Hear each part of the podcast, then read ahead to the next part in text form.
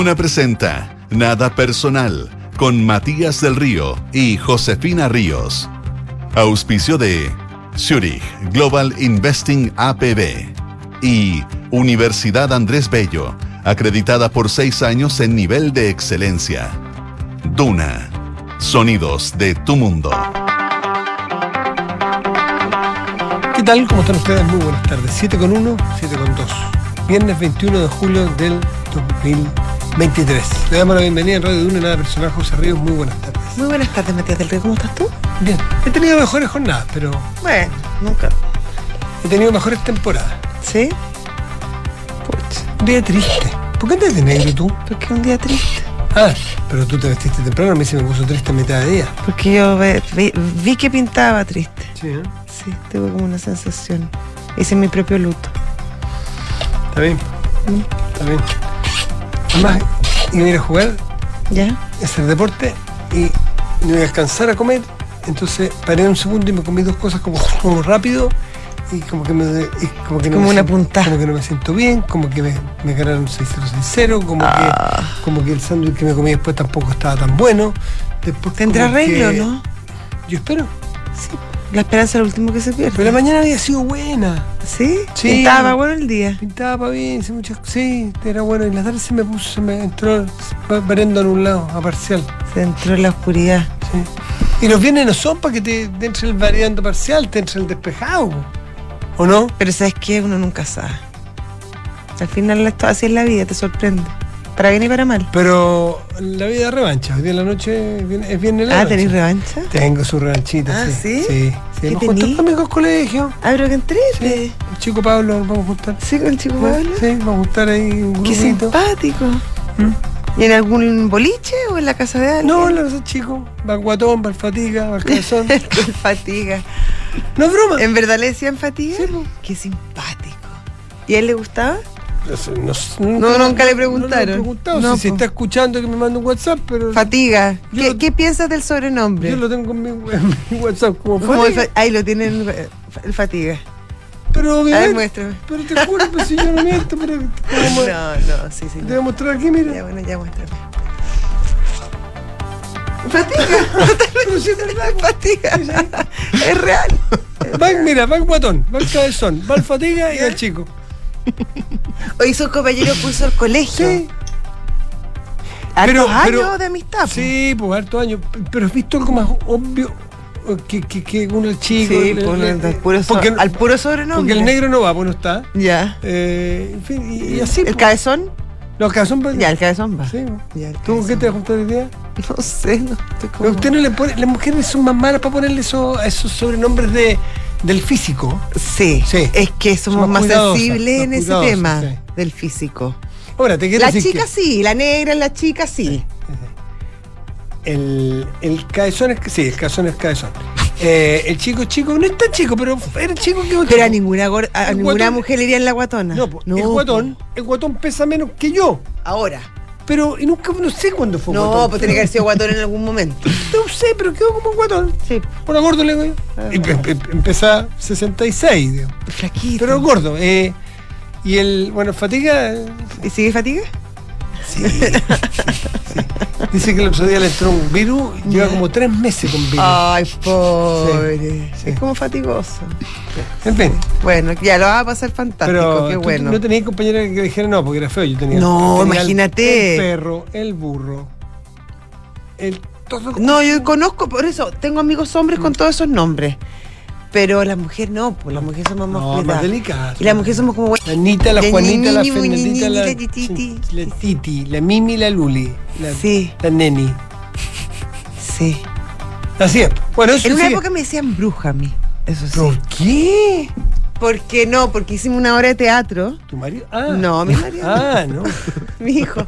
Eh, no. El vecino. eh, Ah, el vecino el que al lado No, el ¿no? vecino está feliz conmigo. ¿Eh? Eh, Ah, bueno. Ah, bueno. bueno, sí, yo no, no- no quería saber tanto. No, Pero- si no tengo vecinos, tengo vecina. Oye, eh. ¡Vecino, vecino! Son muy mal pensados. Con la pandereta. No, No. no sean mal pensados, no sean mal No, pensados. pues me refiero, sí. ¿Por qué necesidad que tenga No, si está como que una, ris- se- sí, se una risita así como, ay, como que, que no, quiere la No, cosa. hombre, me refiero por si se arrancó el perro, que te ayuden. ay, cómo no. Ay, por Dios. Eh, Jamás pensaría algo así de ti. Porque hicimos una obra de teatro ¿Ya? y yo actuaba de bruja. Y ahí, no sé, pues aprovechar. ¿Tenía algo? ah, ¿Tenía, Sí, tengo tenía como la nariz. Tenía una nariz puntúa muy bonita, puntúa. Pero puntúa al fin y al cabo. Un pelo. Sí, tiene un pelo, sí. Sí, va, yo encuentro, yo me, me gustan las brujas. además. Soy media bruja. Bueno, y eso, pues, así que bien- pinta bien el fin de semana. Ya, qué bueno, Matías. Me pone bien. muy contenta para bien, que salga de esta, de esta fase más bien oscura de esta tarde. Mm. Me pone muy contenta, en serio. Sí. Eh, eso nomás sería. ¿Qué más? Porque el resto de qué vamos a hablar. Vamos a hablar de los computadores. Ah. Hoy día llegué con mi bolso antes que, antes que me, me metieran la boleta. Apretado. jugando. No, llegué con el bolso, feliz la vida. eh, eh, le- Oiga, ¿me puede tener el bolso un segundito? ¿Qué me contesta el, el señor del camarín? No tiene computadora, ¿eh, Mati? Está ahí, está, el chileno hoy día está hablando Está de ahí, computadores. está mucho computadores. Dije, sí, pero Su- no- Su buen notebook. Pero no, no 23, que no me caben 23 me aquí. caben Ah, 23. bueno, Mati, bueno, bueno. ¿Ah? Eso. Una llamadita, una llamadita por videoconferencia. Se tomó la agenda, ¿ah? Bueno, era que no. pero se lo tomó la agenda, no la política. No, la agenda de la discusión. De, La de- broma, el de la, chiste, la com- Es que, el bueno, es que, claro, o sea, más allá de todas las implicancias que sabemos que comentamos largamente ayer, es divertido. O sea, tiene una cuota eh, de humor de- de- de- bien risible. O sea, sí, claro. O sea, es como O sea, el cuento del tío en su expresión máxima. Voy a exagerar un poquitito, pero no se lo tomen porque viene en la tarde, pero Ya. Voy a hacer una, fi- voy a hacer una, una alegoría, A pero ver, a ver, a ver. la democracia puesta en jaque por el cuento del tío No, desde la cárcel de Puente chileno, Alto por un es llamado. muy chileno. Se fue Rodrigo Bastías, pero pudo haber hecho esa obra de teatro. De todas maneras. De Puente Alto, un cabro de 23 años, Imagínate. el negro, no sé cuánto. Se el negro- hace pasar, el negro se hace pasar por el ministro. El negro Manuel, creo que es el, de- apelativo del, del mundo del, del, pauta. Y, y pone en jaque y, ah, el llamado. es- Yo me imagino antes de comida y están en. Negro chico. el negro chico. El negro chico. Están todos los todos ahí en la calle, tanto de la cárcel de Puente Claro. Alto. Ya, ya, negro chico, ya que me traían cuenta el tío. Pa, pa, cuenta el tío. Corte, volvemos. Hay cambio de gabinete. Es como. ¿en No, es que es muy bueno. Es bien bueno. Es Ahora, el negro chico conocía a alguien en el ministerio. De todas maneras. O sea, negro chico conoce acá el Gil porque algún, no, algún no le salió el chiripazo. No, o sea, tenía bastante información. Le dijo los pisos al guardia, según dice el guardia. El negro chico tiene un amigo que trabaja ahí. De todas maneras. El negro está chico- dateado. El negro negro- chico está súper dateado. El negro chico sabe dónde está, dónde dateado. Napoleón. Sabía por eso, tenía información delicada al respecto. Duró 43 minutos la segunda conversación. La primera Yo no hablo con nadie de 43 mil. la- no sé. Si no, tampoco, no, 40, mira, duró 4 la primera de. No de- tengo tanto tema. duró 4 la primera, que era un llamado eh, fijo. Luego le pidió un llamado a celular y lo llamó video de llamada. Duró 43 minutos, me parece. Yo hablé anoche con el abogado de la compañía de, de seguridad. ¿Mm? Que también, que claro, que dicen que no es su culpa, que. Pero tampoco se puede lavar las manos la empresa de seguridad, encuentro yo. Mira, fíjate. yo me leí el contrato. ¿Sí? Lo tengo, me lo leí. No sé si tú lo leíste. Mm. Hay una parte que es muy interesante. Dice que este contrato entre la empresa HB y el Ministerio de Desarrollo Social, tienen otros ministerios también, Mm, Sí. no pone requisitos de cuántas personas tienen que hacer ese trabajo. Lo que tienen que es hacer el trabajo. Si ustedes lo quieren hacer con un ejército como película de romano, hágalo con 200 personas. Si quiere con dos personas bien entrenadas, bien capacitadas, hágalo con dos y le va a salir más barato y fantástico. Pero claramente, esas personas, Tienen que estar capacitados. o ¿no? sea, tú cuidas, vigilas el Ministerio de Desarrollo Social y no conoces al ministro. claro. Primero, partamos por ahí, porque el ministro supuestamente en el llamado aparecía alguien parecido al ministro Jackson, lo suplantó. No conocías al jefe máximo de la organización que tú estás cuidando. Segundo, los protocolos, Un, un ministro que por lo demás sale bastante. Es como. la capacitación de los guardias, con el mayor respeto a la persona, de verdad. Pero me parece que no estaba a la altura de las, necesidades del cargo, porque... O sea, claramente no. O sea, el criterio de alguien que está 44 minutos con, con el, supuestamente con el ministro, y el ministro le habla de que van a ir unos sobrinos a Sí, buscar porque computadores. una Y dificultad al en San final de la llamada el ministro le dice que vienen a fumigar. O sea, min- dos dedos de frente para darse cuenta o, o un mínimo de Por conocimiento básico no, que el si ministro no, no, sabe el día no, que van a eh, fumigar. Matías no tiene ni pie ni cabeza. No tiene ni pie ni cabeza por donde se le mire. o sea, el ministro está preocupado de las baratas del baño, entonces hay que ir a fumigar porque No, no, no, no, no, no, no, no. Perdona, y que el ministro lo llama y le dice que, sa- le dice que va a sacar 23 computadores y al guardia no se le ocurre llamar a nadie para dar aviso de esta situación. No, no, No. No, pues No, si no. uno hasta las 12, pues, pero después ya se te pasa. Se pone más, bri- más Vivaldi. Sí, pues. Así es que, así, eso es parte de lo que está ocurriendo en, en el ministerio. eh, y el, ministerio, el presidente llega el domingo y no se ¿Tendrá ganas de llegar? En fin, ¿de qué otros temas se ha hablado hoy? Oye, lo que otra de las cosas. Del debut de Messi. eh, sí, pero la mm, situación. ¿Qué queda más? eh? Del debut de Messi. Pero hoy día Pero- ya debutó o no ha debutado hoy día. Es mañana, ¿no? Es mañana, me parece. Pero Oye, hay ¿viste mucha cuánto cuestan las entradas? creo, ¿no? Las más caras, millones. No, cinco mil cien- dólares. no, o sea, como 190 millones de pesos. ponte tú. Está loco. No, no, o sea, por ahí está, lo- pero yo no lo podía creer. No lo podía que se creer. transforma en un espectáculo de fútbol, sino que el estar.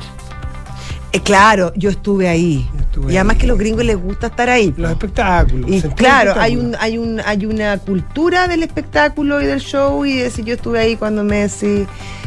Eh, Me contaba una persona que vivió en Miami, un chileno, hoy día, justamente, que hace. hoy Bueno, día es, dice la Francesca Hoy Reyes. día mismo, ¿no? Hoy, hoy. Me pareció. Que hace 50 años en Miami, la cifra la voy a recordar así más o menos, el 70% de las personas hablaba inglés. Ya. 80% de las personas hablaba inglés. Hace 20 años, el 40%. Hoy día, Ya. los WhatsApp de las comunidades son en español en Miami. ¿En serio? Claro, porque es una, es una verdadera ciudad de Latinoamérica hoy día. Partió por los cubanos en un momento, claro. Eso es sabido y antiguo y histórico. Pero es por los argentinos, por los mexicanos, unos poquitos chilenos ahora, en fin. Es una ciudad muy latinoamericanizada, muy. Bueno, muy- está lleno. Pero los Sí. grupos de WhatsApp de los apoderados de los colegios de allá, Mira. en español, me decía esta persona. Él ya no vive ahí, pero le tocó por pega trabajar hace mucho y vivir, tiene relación con Miami, la ciudad que seguramente va a revolucionar. Eh, 8 millones de pesos. Las más caras. 100 ¿Una mil dólares. 100 mil dólares. 100 mil dólares. Ya, pero 100 mil dólares no son 80. No, yo le puse. Ah, Sí. 10 mil dólares aprox. 100 mil dólares. Entonces, 80 No, 10 mil dólares, 10 mil Ah, dólares. 10 mil 8 dólares, millones de 10 pesos. 10 mil, 8 millones de pesos. Sí, yo le puse. ¿Qué más tenemos para hoy? Pero Yo claro. encuentro que hemos hablado casi todo ya. Oye, el senador Macaya, en una reacción, Pero ¿por qué le pasa? me llamó la atención, viniendo de él, que generalmente es, es bien ponderado. Qué error. ¡Qué error! Qué ¡Qué locura! Qué, o sea, ya no sé locura, me estoy- pero qué error, qué tontera eh, vetar a un ministro y condicionar eh, las relaciones con el gobierno eh, por una persona que además sabemos perfectamente que el presidente es quien elige a sus ministros y por lo demás el gobierno y el Estado tiene que seguir avanzando en distintas materias. Yo creo que es una posición muy, muy, muy discutible. Yo creo que es un error. Y además, no solo eso, lo hacen efectivo y hoy la UDI se baja de la mesa técnica previsional. ¿Me puedes explicar qué culpa tienen los pensionados actuales y los próximos pensionados eh, respecto al robo o lo bien o mal que lo pueda estar haciendo el ministro ¿qué Jackson? prerrogativas tiene Javier Macaya, presidente de la UDI, Nura, para armar o desarmar un gabinete? Puede tener todas las críticas que puede quiera. criticar lo que quiere, pero no puede condicionar su Podría, relación con el gobierno. Eventualmente, si tú apuramos la marcha, condicionar la conversación con Giorgio Jackson en materia Sí. concerniente a ese ministerio. Bueno, ya, social. bueno, ya, vamos a dejarla pasar. Pero la reforma tributaria, la reforma a las pensiones, A la ah, salud, como decía, la- como la- decía mi abuelita, habráse visto. habráse visto, habráse habráse visto visto, de total. más grande que el ¿Qué senador se habrá figurado? Yo creo que está arrepentido. Yo creo que es difícil salir de ahí. Salga, salga. Salga rápido, Salga, lo hemos pensado bien en realidad. salga usted un hombre que no le queda esto. Además sí, No porque él es, él por eso te digo, es una persona razonable. que en general es bien razonable, que, que es muy dialogante, que llega a acuerdos importantes y que además, Matías, tiene una relación, no sé si cercana, pero bastante Fluida. fluida con el presidente Boric. Mm. Dentro Sí. de la oposición te diría que el senador Macaya es una de las personas que tiene mejor llegada al presidente Boric. Entonces condicionar la relación con el gobierno y poner eh, eh, esta, esta suerte de obstáculo para, yo lo encuentro una decisión bien Sí, me parece que, a me parece que sí. Se, se, cayó. Bueno, ta- tampoco vamos a, a lapidar a No, Macaya, se equivocó y ya está. no. Pues, pero ahora se, sepa echarse atrás. Sí, Pero no, pero no, no, como siete en mi abuelita, bájese del quinto, porque si no, va, porque si no va, va a seguir y no arrastre a la UDI, no, que, que, que, que el presidente llegue el domingo lo más libre, lo más ligero de equipaje. porque además Que llegue ligero de equipaje para que pueda tomar decisiones. es bien contraproducente porque si- fíjate, fíjate, con mayor razón, yo fuera presidente, si llega un presidente de, de un partido de la oposición y me condiciona la relación conmigo, fíjate, porque no le gustan a mis ministros, menos ganas me han de sacarlo, ¿no? Pero obvio, por eso. Macaya, senador Macaya. Que le gusta el tenis. ¿Le gusta el ¿Te tenis? acuerdas que nos Ah, tuvimos bueno, toda ¿el una tenis? conversación Ah, bueno, con el tenis, Sí, sí, lo pues, sí, sí, sí, hace poco. No, Ministro Macaya, no haga doble falta. no, no, le falta. Muy bien. Agonéis. Saque por abajo nomás en la segunda, no arriesgue, retire ese tuit. Fue por Sí. Twitter que vi yo. No sé si hizo declaración nada más. Ah, no, 24 horas. Sí, 24 horas. Ese canal 24 horas. Y, Qué buen y, canal. y- y bueno, y además se, se bajaron, efectivamente, eso es un hecho de la causa, se bajaron de la claro. mesa técnica de pensiones. Está salvo, todavía no pierde el set. Retire, échese para atrás, recoja cañuela porque eso El es un error. este es un un largo. Error. Ya, ¿qué más tenemos? Yo creo que es hora de Sí, que yo creo que podríamos, estrellas, ¿no? sí, sí, sí, nosotros 7 ya- de la tarde, 17 minutos, estás en duda. Nada personal.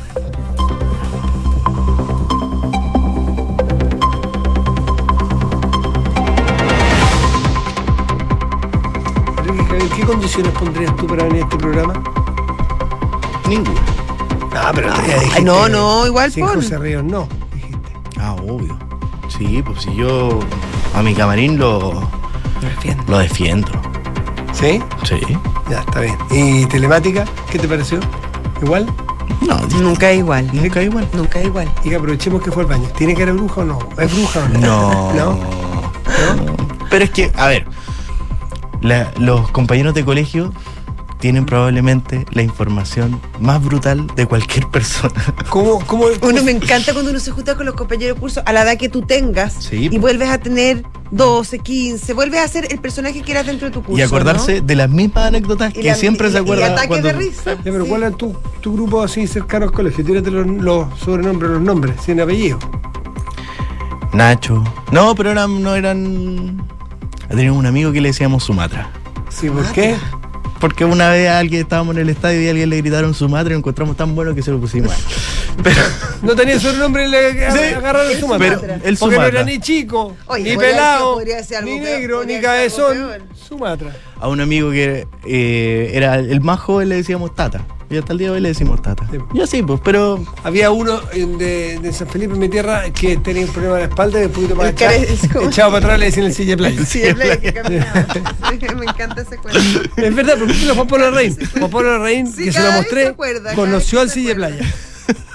Y hay Cada- otro. Cada vez que hablas de San Felipe, escribe, pregúntale por el de playa.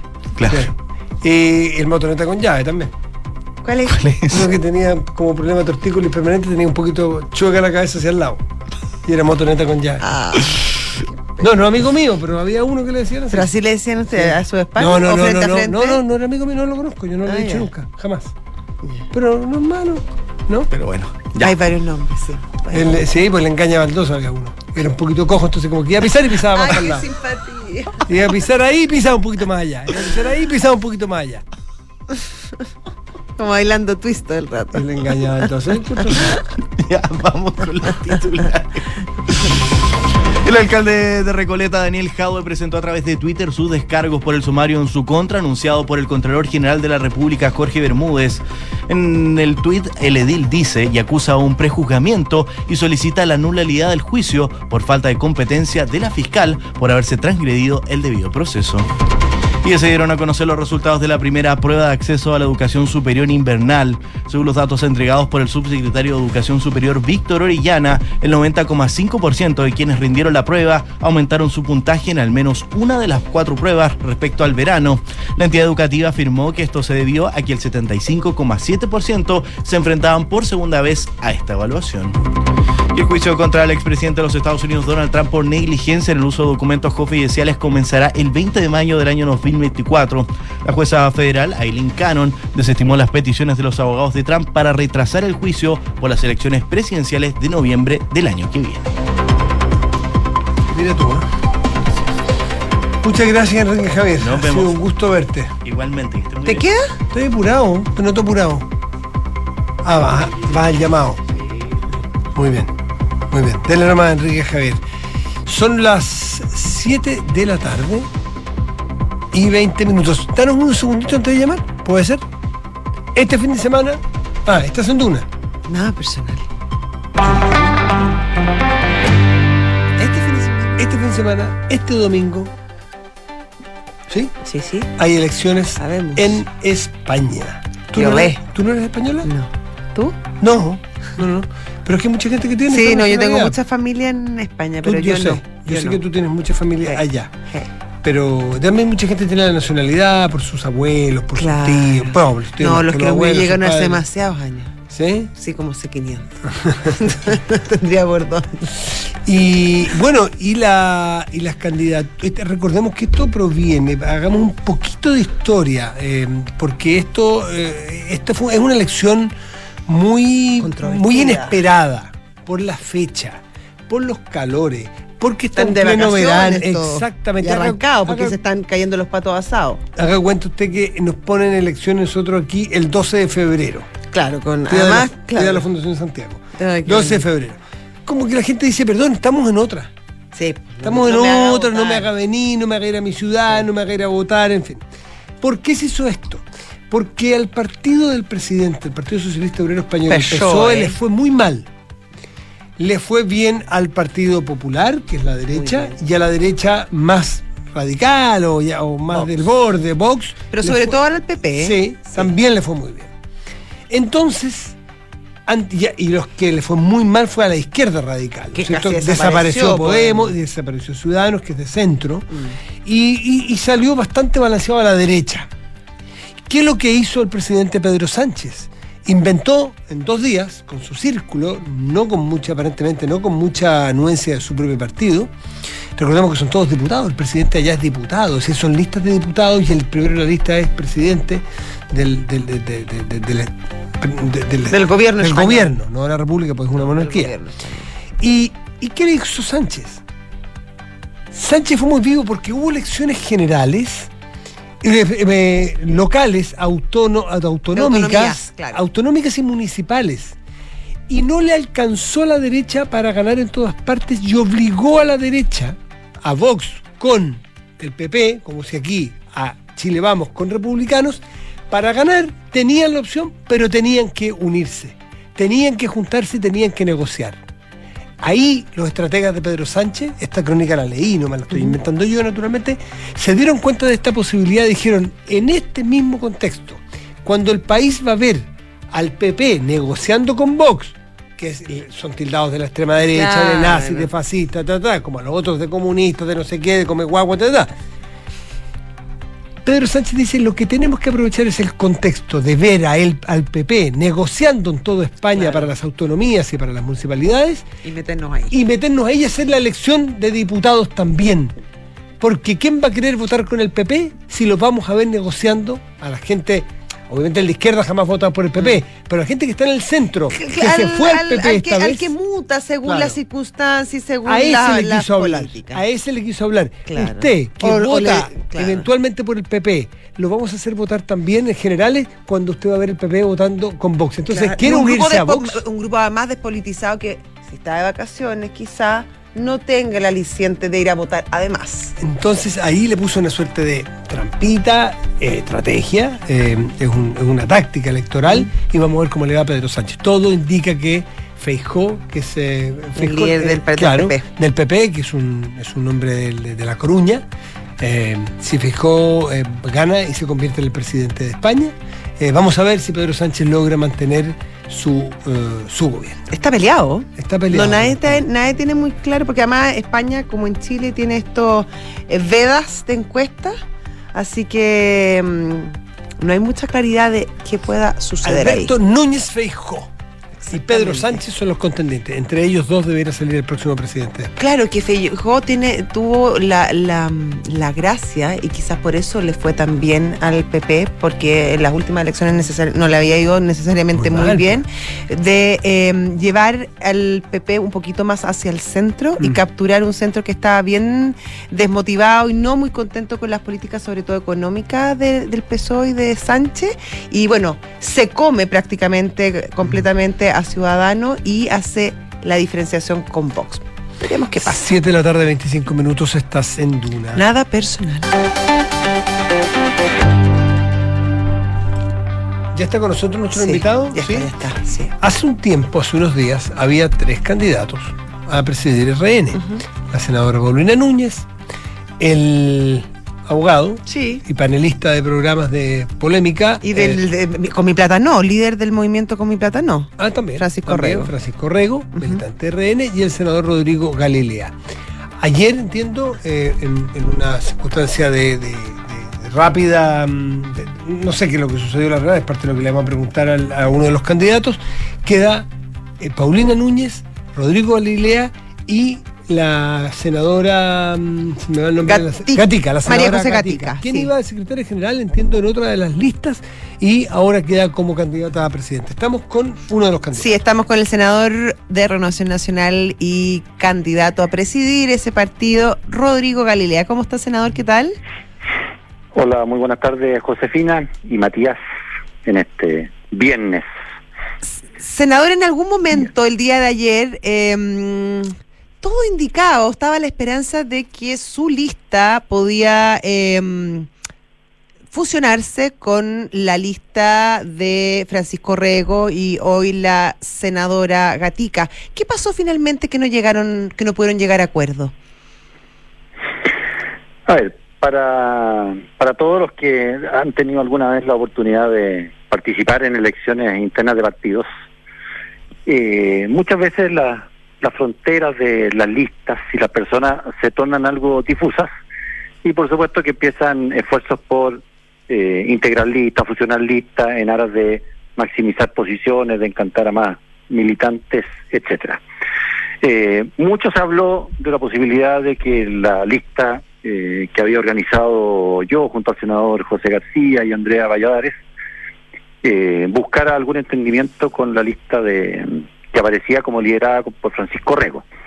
Eh, pero, sorpresa para la vida, finalmente terminó ocurriendo algo inesperado, incluso para mí, debo decir, que es que terminaron una especie de enroque de personas entre la lista de Paulina, la senadora Paulina Núñez, y que eh, renunciando el secretario general de esa lista, que es el marido de la senadora Gatica, ella se moviera y en vez de apoyar a la senadora Núñez, que es lo que todos esperábamos, optó por llegar a un acuerdo con la lista de Carlos Larraín y de Francisco Rego, haciendo que ella la, la presida, ella senadora por, por la región de los ríos, en Valdivia, eh, Carlos Larraín eh, como mi primer vicepresidente y, y- y ten- tengo entendido que Orrego de, de secretario general.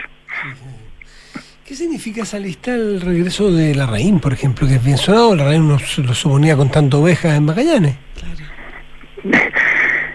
Bueno, No, yo no es broma, ¿eh? no es broma, No, el no, sí. siempre lo dice. Sí. o sea, yo tengo entendido que, que don Carlos Larraín efectivamente pasa bastante tiempo en, Sí. en- en Magallanes eh, y algún tiempo también fuera del país.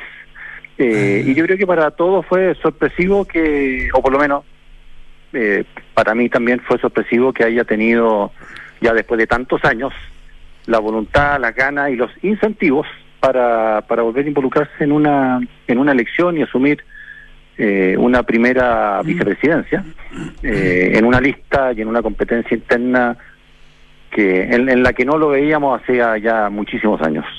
¿Y ¿Cuál es la característica de su lista, Rodrigo Galilea?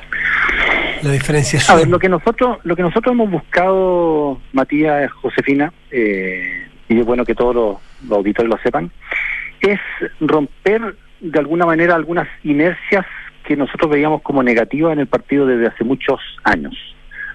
Eh, Renovación Nacional, que es un partido muy importante eh, en alcaldes, eh, tiene de la bancada más grande en la Cámara de Diputados y la bancada más grande de senadores en el Senado, eh, tiene que jugar un rol relevante. Pero el partido viene atravesado eh, por una disputa que me parece que ha sido más, más larga y más fuerte de lo normal, por dos bandos que si quieren definirlo de alguna manera, es el, lo que se le llama el desbordismo, de, de alguna manera esto que se llama la derecha social, que ha propugnado Mario Deportes, y el larrainismo, que es gente que de alguna manera ha seguido y sigue vinculada a, a Carlos Larraín. ¿Pero tienen diferencia ideológica esos bandos, senador Galilea, a su, a su juicio? Juntas, pues, eran juntas. Sí, pues Desborde nació Eran- al alero eran- de. con- eh, nació políticamente al alero de Carlos Larraín, recordémoslo. Así es. Eh, todos ellos en algún momento fueron estuvieron unidos. Eh, Mario de Borde trabajó con Carlos Larraín, lo mismo que, que Cristian Monkeberg, en fin. Pero en algún punto de la historia, eh, en opciones concretas y reales, unos empiezan a tomar un camino, otros otras, y terminan, terminan muy distanciados. Eh, bueno, y eso, y esa disputa que ya lleva muchos años, eh, que atravesó completamente la elección de entre Francisco Chaguán y el propio Mario Desbordes hace dos años atrás, y que venía reflejándose en el partido tiempo atrás, yo creo que ha, ha generado como, de alguna manera, ha desdibujado lo que debe ser eh, un ordenado eh, y correcto funcionamiento del partido. Y por lo tanto, nuestra lista, ¿qué es lo que ha buscado? Es, primero, tener gente con eh, suficiente y una importante trayectoria pública que tiene que tenga vínculos en el Congreso, por eso el senador José García Ruminó, que tiene una la- larga trayectoria como diputado, como senador desde la, de la Araucanía. Eh, bueno, yo mismo que soy senador ya hace seis años y que fui intendente. Andrea Valladares, que ha tenido cargos en el gobierno y que tiene un gran conocimiento del partido en todo el país. La diputada eh, Jimena Sandón, el alcalde Mario Mesa, eh, y muchos de ellos eh, de alguna manera pudieron haber manifestado simpatías por un bando o por otro bando de esta disputa, pero nos hemos, nos hemos unido con el propósito de decir, oye, ya basta, salgamos de este, de este bosque que nos tiene un poco entrampado, que hace además que la ciudadanía muchas veces se desoriente en cuáles son las líneas y los pensamientos de renovación nacional, y bueno, tratar de eh, volver a impulsar este sentido de unidad, de políticas públicas claras, de opiniones claras y ordenamiento en lo que debe ser el partido. Es que claro, eh, senador, eh, no resulta raro que la ciudadanía tenga esas confusiones porque eh, a menudo eh, Renovación Nacional, que es un partido muy grande, que sabemos que tiene una bancada de diputados muy grande, la más grande de senadores, todo lo que usted dijo, eh, es bien desordenado, entre comillas, para votar. Entonces no está muy clara finalmente cuál es, cuáles son los principios, cuál es, eh, eh, cuál es la ideología que final finalmente mueve Renovación Nacional. Uno ve los otros partidos en general, de, sobre todo en la centro derecha, que, que en general sus parlamentarios tienen, eh, siempre hay uno que se sale, uno que otro, pero, pero en general hay una línea más clara respecto de lo que buscan en política. A ver, ese diagnóstico es justamente parte del diagnóstico que nosotros tenemos. Renovación Nacional siempre ha sido un partido, y eso no lo vamos a cambiar, un poco más libre o da más libertades, por así decirlo, a sus parlamentarios en dar opinión, en fin. Eh, es y se ve quizás un poco menos ordenado de lo que es la UDI, por ejemplo. Eh, uno lo puede ver como defecto, otro lo pueden ver como atributo.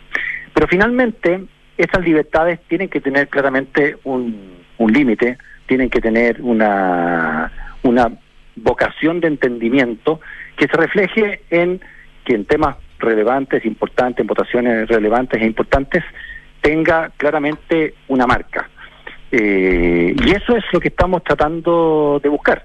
Vienen dos años, creo que yo, particularmente importantes para el país, para lo que es la derecha eh, de nuestro país, de Chile Vamos en particular.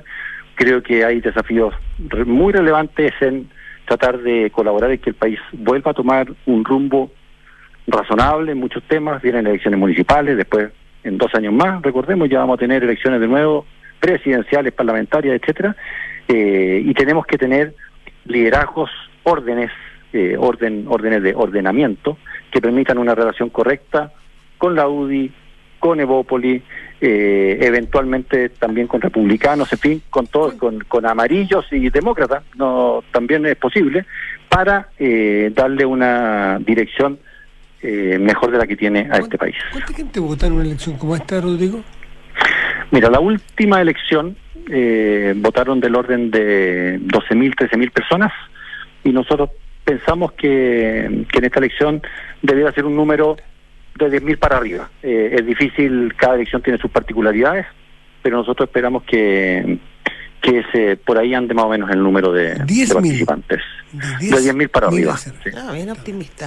Senador, quiero cambiarlo de tema, quiero llevarlo a la coalición, a Chile Vamos, ya la reacción del presidente de la UDI, Javier Macaya, de condicionar la relación de ese partido con el gobierno eh, a la estadía o a la renuncia más bien del el, dipu- el, eh, ministro Giorgio Jackson, el ministro, el ministro de Desarrollo Social. ¿Qué le parece a usted la decisión de, del senador Macaya? ¿Y qué le parece además que se hayan bajado de la mesa técnica previsional, que fue hoy justamente? Sí. A ver, es, es notorio que la UDI ha optado por esta presión eh, muy dura hacia el ministro Jackson.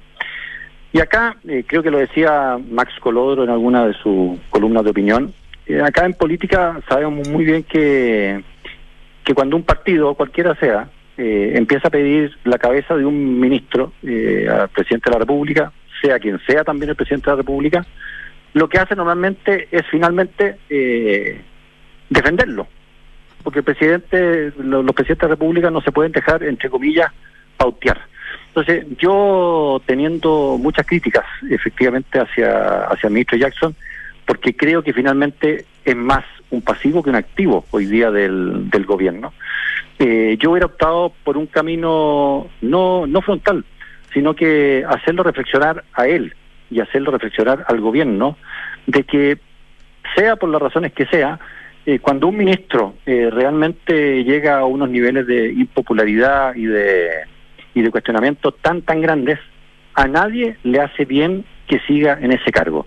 Yo creo que el propio, el propio ministro Jackson debiera reflexionar al respecto. El presidente de la República, por supuesto, va a tener siempre toda la libertad eh, de hacer lo que le plazca con ese, con ese cargo. Pero acá lo que tienen que entender ambos, me parece a mí, es que, que está en juego mucho más que simplemente la amistad que pueden tener ellos dos, sino que está en juego la propia, la propia, el propio manejo de un ministerio que es clave, como el Ministerio de Desarrollo Social, eh, y en su conjunto el gobierno.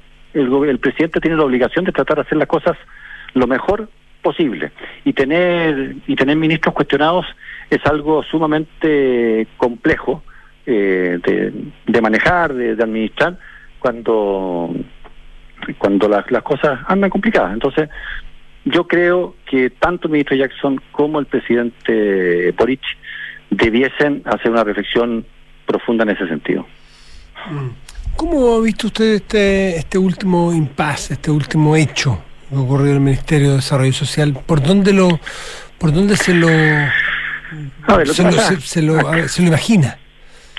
Mira, esto esto puede parecer injusto, uno podrá tener la opinión que quiera, pero no sé, yo le pregunto al, al conductor del Uber, al, a los gente en el ascensor con quien me topo, qué sé yo, y como que nadie nadie cree nada ya a estas alturas. Eh, porque finalmente es un crisis, una es una crisis, es al menos una crisis de seguridad grotesca en el, en el ministerio, en el edificio del Ministerio de Desarrollo Social. Yo le preguntaba a gente que ha trabajado ahí en el, en el gobierno anterior, y dice, oye, ¿cómo uno, ¿cómo uno entraba al ministerio? A mí me ha tocado estar varias veces ahí. Le preguntaba cómo estaba, y me decían, me dicen, hoy día lo volví a chequear, me dicen, mire, ese edificio tiene muchos servicios distintos. Eh, está el ministerio, hay servicios, hay mejor niñez, en fin. Y por tanto, a contar de las nueve de la noche, eh, en que ya la seguridad pasa a estar a cargo de esta empresa de seguridad que lleva muchos años, por lo menos en esa época había un protocolo muy estricto. Eh, la gente de administración, de administración de los ministerios tenía que avisar previamente qué trabajador o qué funcionario iba a quedarse más allá de las nueve de la noche, en qué lugar, eh, para que toda la guardia supiera, la gente de seguridad supiera que ahí había una persona trabajando. Y si alguien tenía que ir también tenía que haber un informe, una información previa de, la autoridad competente para avisar la seguridad de que a tal hora, a tal piso, iba a ir tal persona a buscar algo, a trabajar, en fin. Todos esos protocolos que son obvios, eh, hoy día se perdieron, se perdieron absolutamente, porque todo resulta completamente absurdo. O sea, una conversación, videollamada, no se ve muy bien, eh, el propio guardia va, saca los, saca los computadores, se los entrega, después, oye, mira, me faltó una caja fuerte que está en el piso 5, y la verdad es que el piso 4, el 5 y el 6 son de distribuciones prácticamente idénticas, o sea, esto era un dato totalmente evidente, y, y poco después llega una empresa de fumigación que, que tampoco es todo tan raro, tan, tan raro, que, que da pie para que la gente se imagine lo que quiera.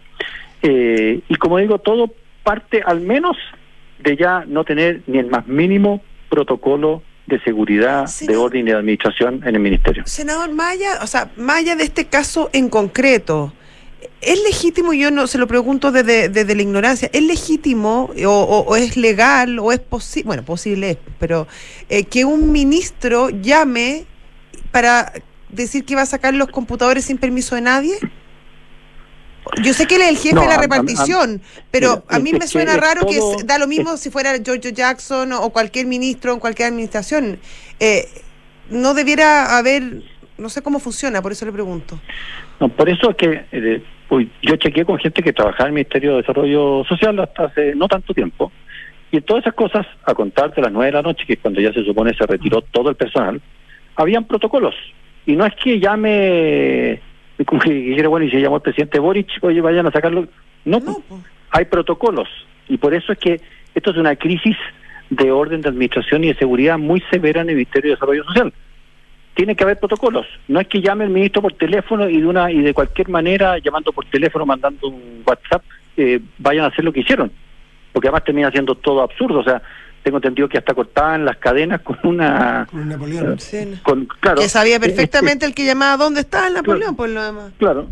Eh, todo es tan, tan tirado de las mechas que, que finalmente redunda nuevamente en que el que quiera pensar lo que quiera tiene derecho a pensarlo, pero finalmente caemos en responsabilidades. Eh, aquí hay protocolos. No es que llame cualquier ministro, cualquier presidente, el que sea, para decir para entrar alguien. En las empresas y en los servicios públicos y en los ministerios hay protocolos. Ese tipo de autorizaciones solo los da una o dos personas y lo dan de una determinada manera. Si eso no se cumple, simplemente usted no puede entrar. Yo recuerdo que alguna vez le escuché a Carla Rubilar, que era ministra, Mm. que no pudo entrar, no la dejaron entrar y ella, ella era la ministra. No pudo entrar porque no se habían eh, cumplido todos los protocolos y dijeron, ministra, lo lamento mucho, no puede entrar. Y no pudo entrar. Por último, mm, se habla poco se habla de la caja y del contenido de la caja. Suponemos que no había billetes porque hoy día no se maneja, no se dinero efectivo Y prácticamente. no es lugar para guardar. Y- Pare- Claro. Pareciera, pareciera que habían cheques, ahora se ha dicho, y que le habrían dado orden de no pago. Pero en esto, Josefina y Matías, uno, nadie, ni ustedes ni yo podemos saber qué es lo que en verdad había. Pero se descartó las boletas de garantía. Pero me imagino que en el ministerio sí saben lo que habían. Yo espe- esperaría que sí sepan Ah, lo que había, ya. pero pero yo no lo sé, ustedes no lo saben. Eh, tendremos que hacer fe de que había lo que dicen que había, pero no no de, de eso no tenemos cómo tener pruebas fehacientes.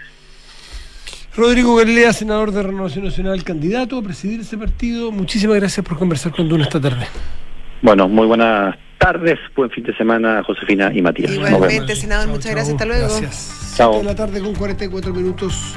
Estás en Duna. Nada personal. Y saludamos a nuestros patrocinadores. El cáncer es una de las principales causas de muerte en Chile, por eso siempre hay que ir un paso adelante en prevención, contratando un seguro que te proteja en caso de padecerlo. Conoce el seguro Zurich Oncológico Familiar en zurich.cl. Reconstruir la historia del cambio climático a través de muestras glaciares, de glaciares, es lo que investiga justamente el profesor de la Universidad Andrés Bello, Francisco Fernando. Súper seco. Bueno, es un aporte desde la academia y la ciencia a la reconstrucción de nuestra historia. Vamos a hacer una pausa y volvemos. Nada personal.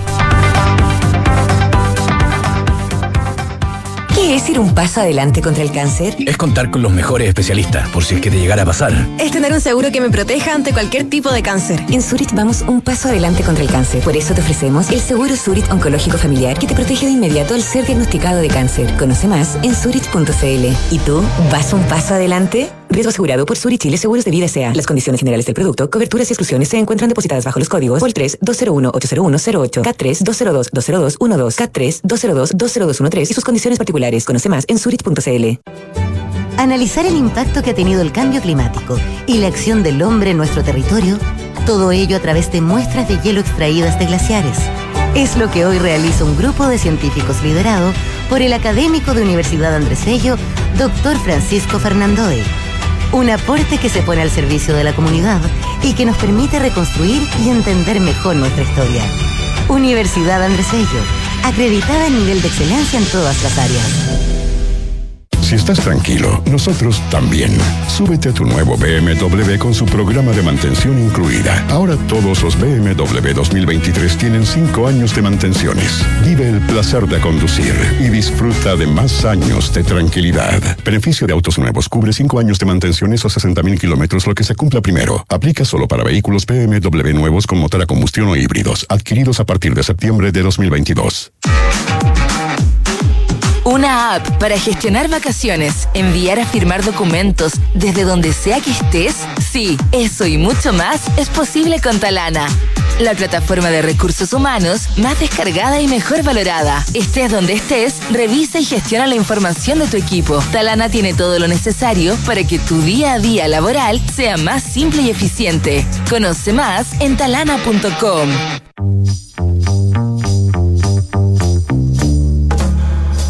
Son los infiltrados en nada personal. Estamos de vuelta a 7 con 48.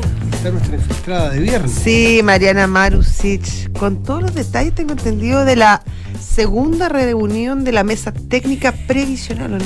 Sí, eh, con todos los detalles de la mesa técnica, pero voy a partir por lo que pasó después de la mesa técnica, que es lo más polémico.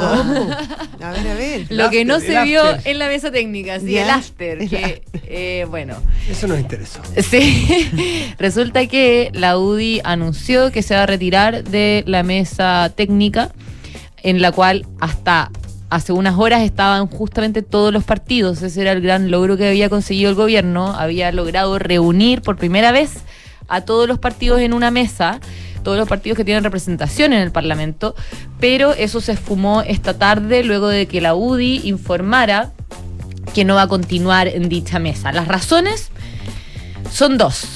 Una, que es la que ha, trascendido más fuertemente en las últimas horas, que precisamente desde la UDI, eh, el, el presidente Javier Macaya envió un mensaje a el gobierno diciendo que si no sale el ministro Giorgio Jackson del Ministerio de Desarrollo Social, básicamente van a cortar todo el diálogo con el gobierno, todas las conversaciones, etcétera. Y un, uno, un par de horas más tarde o unos minutos más tarde se hizo efectivo esto ya con eh, la prim- el primer corte oficial que hacen y es justamente con esta mesa técnica, el diputado eh, Cristian Lavé, que es integrante de la Comisión de Trabajo donde se está discutiendo esta reforma y quien había asistido a las primeras y únicas dos sesiones de la mesa técnica que se habían realizado, la última hoy, salió después de la mesa técnica y eh, un rato después comunicó mediante un video que ellos no iban a seguir participando justamente por esto, que no iban a no se podía dialogar con un gobierno que no, no, no era confiable si es que no sacaban al ministro Giorgio Jackson de la cartera. Y la segunda razón que ha trascendido menos, pero que también es una de las razones, es que ellos ya le habían pedido a el gobierno eh, varias veces que le retiren la urgencia al proyecto de la reforma previsional.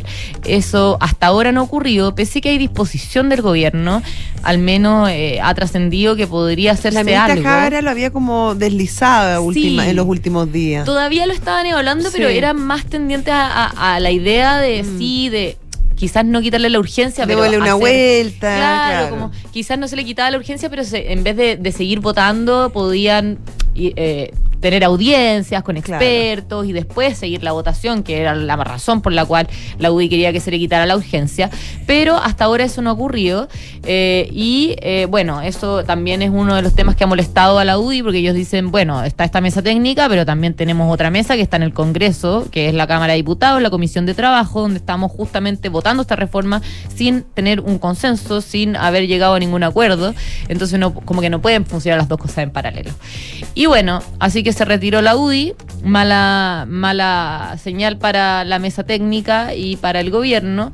Lo lamentaron desde el gobierno, desde RN dijeron que no se van a retirar, que ellos van a seguir en dicha mesa, así que, y la mesa va a seguir por ahora, al menos eso es lo que ha trascendido, no, no se va a echar abajo toda esa mesa técnica dado que se retiró la UDI y vamos a ver si se vuelven o no a incorporar a futuro. Eh, y, pero bueno, ahora vamos con los detalles de la reunión de hoy, Sí. ¿no? ¿Se avanzó algo? Eso, ¿Se avanzó en La- acuerdos? Sí, no, acuerdos no hay todavía. Eh, la verdad es que la primera reunión, eh, que fue el martes, eh, se citó para hablar de la reorganización industrial que propone la reforma y la nueva propuesta del gobierno al respecto. Porque Es recordemos. Perdona, es que lo menos sexy del tema, es lo más fome, lo más gris, pero para los que entienden es lo más importante, o de las cosas más importantes para poder tener industria o para poder tener organizaciones que paguen, que recauden y administren, sobre todo que, que, papeleen, que, que- te manejen tus plata, más allá que le inviertan, pero el back office es mucho más complejo de lo que parece ser. Sí, porque el gobierno lo que es propone eh, es caro. Pero difícil. El gobierno en- su reforma lo que propone es separar a la industria de FP, que por un lado haya entidades privadas y uno público que hagan rentar los fondos de pensiones, ha- hagan toda la gestión de las inversiones, y que por otro lado eh, se centralice en un ente estatal toda la gestión y administración de las cuentas, todo el soporte. Esto es justamente lo que ahora cambia con esta nueva propuesta que hizo el gobierno, que ellos ahora lo que proponen es centralizar sí las funciones en un solo gestor, pero que no sea estatal, sino no que esto necesariamente estatal, tiene que, esto- licitarse. Sí, que se licite a privados. Esa es la idea. Que se licite a- al privado que ofrezca la mejor comisión y que cumpla todas las condiciones que se fijen en las bases de licitación, básicamente.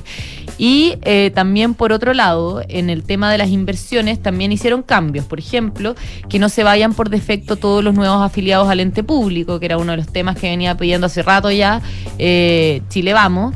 Eh, y también propusieron para que haya mayor competencia y mm, baja de comisiones que se pueda licitar la cartera de actuales afiliados del stock de afiliados eh, un 10% de la cartera cada o sea cada año claro.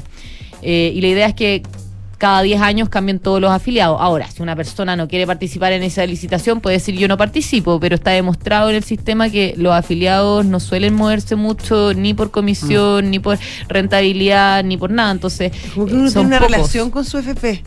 No, yo creo que es más que nada porque la gente es más... No se mueve, está demostrado porque no... No ves los resultados. Es distinto una inversión o un depósito a plazo que se te vence cada 30 días que tú lo estás viendo. Mm. Aquí es una cosa que uno mete plata para, verla a los 65 o a los 60. Entonces Sí. hay poca proximidad con el... Por eso que muchas veces las FP se empeñan en hacer campañas para, para acercarte de tu AFP. Sí, mucha gente no sabe mucho ni en qué AFP está de repente. o- Confunde la FP con la ISAPRE. Eso sí, mucha gente confunde AFP con ISABRE y gente que de verdad tiene muchos estudios. Entonces eh, es bastante usual. Y por eso hay como cierta inercia en los afiliados, como que no suelen moverse cuando hubo una AFP que, es- que se ganó una licitación con una comisión bastante baja y después casi la triplicó. eh, no fueron muchos los afiliados que se cambiaron. Eh, y Ah, eso, los bueno. cas- Los casualearon con, con una tarifa baja y después la subieron, ¿ah? Sí, la triplicaron. Pero en el fondo eso fue cuando licitó la cartera la- la- de, la, de la primera vez que uno... No, la licitación de cartera ya se viene haciendo hace hartos Sí, años. por eso, pero esta la que se ganó era una licitación de cartera. Claro, una licitación de cartera de nuevos afiliados. Para los nuevos que van Sí. entrando. Claro, claro. Y que fue bien cuestionado eso, la verdad, que se haya triplicado. Y por eso mismo también ahora lo que propone el gobierno es que no puede haber precios predatorios. Entonces, para estas ¿Qué licitaciones, precios predatorios? a eso se refieren, que en estas licitaciones van a establecer que si tú ofertas una comisión, después no la vas a poder triplicar. Ah, ya. Pues, No, no, no. Eso va a quedar en las bases de licitación también. Pero la verdad es que, mira, el martes desde el oficialismo eh, dijeron no nos gusta mucho esa propuesta de centralizar las funciones en un ente privado, porque básicamente es lo mismo que existe hoy, que son todos los privados los que están a cargo de todas las pensiones. Eh, y desde la oposición tampoco les gustaba. Siempre que hay economías de escala que demuestran que es más barato, a como lo hacen hoy día en la parte administrativa las AFP. Si no te muestran que es más barato, estos precios, ¿no?